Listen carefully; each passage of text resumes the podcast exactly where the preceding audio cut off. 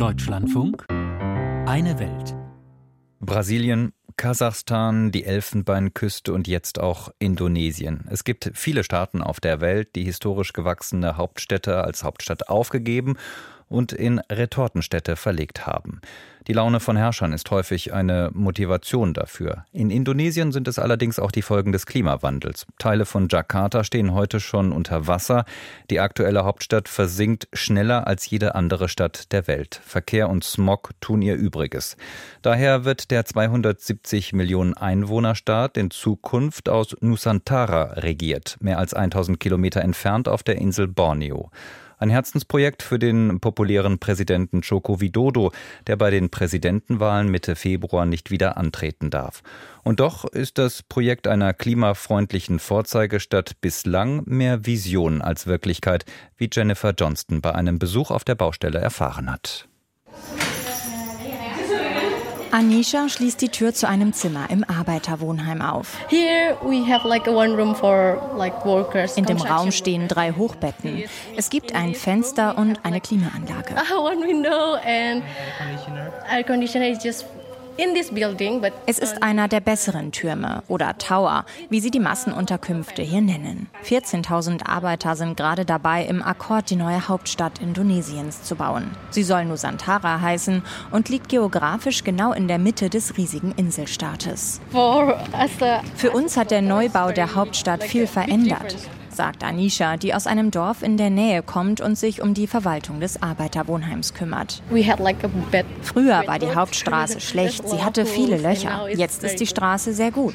Die lokale Bevölkerung soll für das Projekt gewonnen werden, indem sie einbezogen wird. Nicht nur Anisha hat der Neubau einen neuen Job gebracht. In einem Raum an der Hauptstraße sitzen ein Dutzend Frauen auf dem Boden, malen und stempeln Muster auf weiße Leinentücher. Wir haben endlich was zu tun, sind produktiv und kreativ. Erzählt Yanti, eine der Frauen. Sie zeigt stolz auf bunte Hirsche, Korallen, lokale Pflanzen und Vögel. Traditionelle Muster aus ihrer Heimat, Ostkalimantan, auf der Insel Borneo. Dort soll die neue Hauptstadt entstehen. Aus den Stoffen, die die Frauen hier fertigen, sollen Uniformen für die zukünftigen Regierungsmitarbeiter geschneidert werden. Läuft alles nach Plan, soll der Regierungspalast des Präsidenten schon dieses Jahr im August eingeweiht werden, symbolisch zum Unabhängigkeitstag Indonesiens.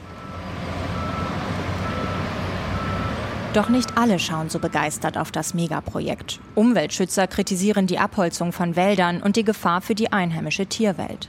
Indigene Stämme fürchten, von ihrem Land verdrängt zu werden.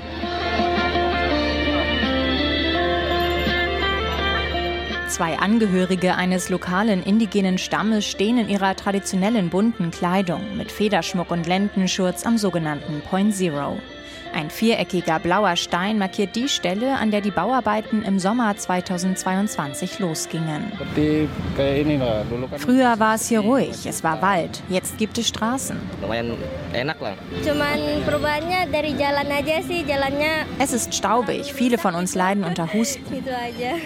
Die vielen Lkw wirbeln Staub auf. Bäume, Sträucher und Häuser am Straßenrand sind von einer dicken, grauroten Staubschicht bedeckt. Kritiker wie der Sozialwissenschaftler Sulfika Amir sagen, die Milliarden, die in den Bau der neuen Hauptstadt gesteckt werden, sollten besser in die Modernisierung bestehender Städte investiert werden. Ich bin wirklich sehr besorgt, dass das Ergebnis irgendwann mal sehr enttäuschend sein wird. Schau dir den Fortschritt des Projekts an. Ich würde sagen, es ist eine Traumstadt.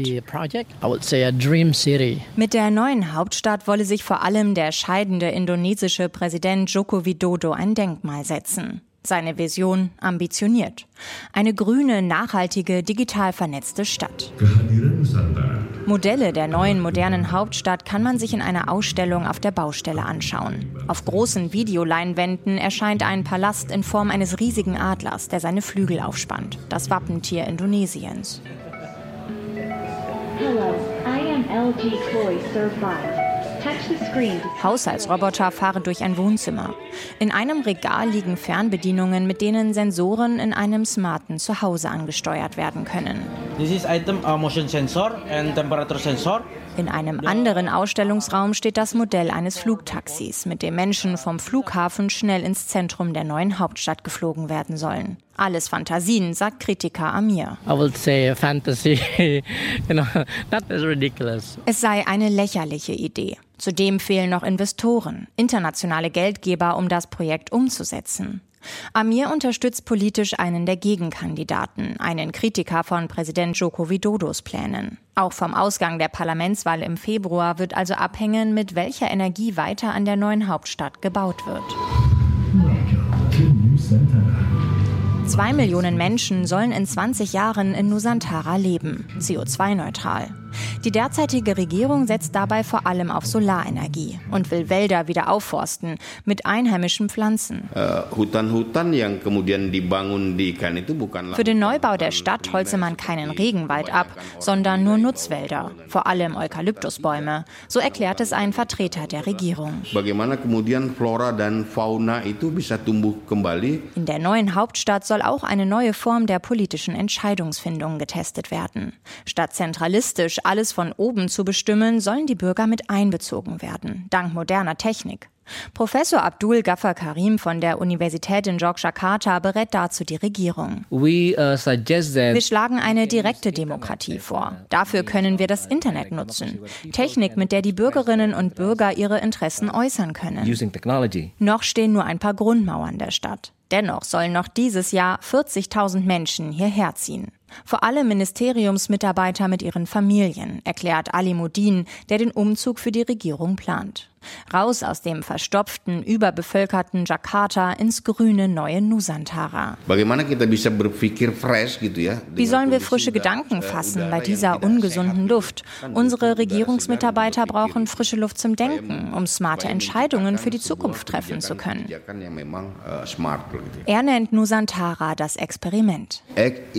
Experiment. Indonesia X. Nicht alle Mitarbeitenden sind davon begeistert, bald umzuziehen, beschreibt eine Mitarbeiterin die Stimmung im Kollegium. Oh Sie sagen immer, oh mein Gott, ich muss ein Haus finden. Wie kann ich da leben? Bis vor kurzem kannten viele diese Ecke Indonesiens nicht. Ob sich jemals auch Unternehmen hier ansiedeln werden? Ungewiss. Beobachter des Projekts vermuten, dass die alte Hauptstadt Jakarta weiter das wirtschaftliche Zentrum des Landes bleiben wird die neue Hauptstadt Nusantara das politische Zentrum, wenn dem Projekt nicht vorher das Geld ausgeht.